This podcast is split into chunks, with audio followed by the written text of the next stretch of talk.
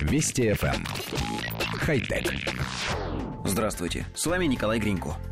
Американская компания Y Athletics успешно собрала на Kickstarter средства, необходимые для запуска производства носков Silver Air Crew Sock, которые отличаются от обычных носков отсутствием неприятного запаха даже после длительного использования. Столь полезного эффекта создателям удалось добиться за счет применения частиц серебра, которые убивают бактерии, размножающиеся при потоотделении и источающие неприятный запах. В подобной идее нет ничего принципиально нового, но представители Y Athletics полагают, что их носки по-настоящему эффективны.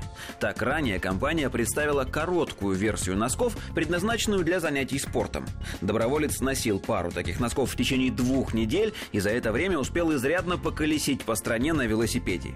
И хотя за все это время он ни разу не занимался стиркой, по истечении эксперимента носки не обрели никакого запаха. Silver Air Sock выгодно отличаются от спортивной версии тем, что их можно надеть не только на тренировку, но и в офис или на прогулку.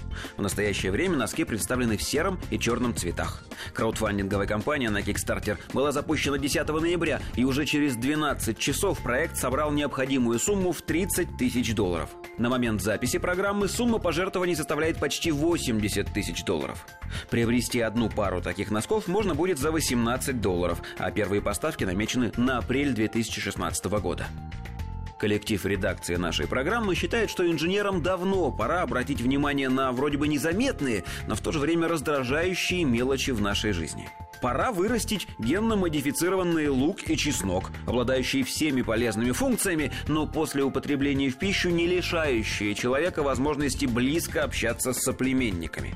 Построить умный лифт, распознающий пассажира, у которого руки заняты пакетами с покупками, и везущий его на нужный этаж без нажатия кнопки – Синтезировать реагенты для обработки дорог, которые не будут портить обувь и автомобили, а также увеличивать количество грязи в городе.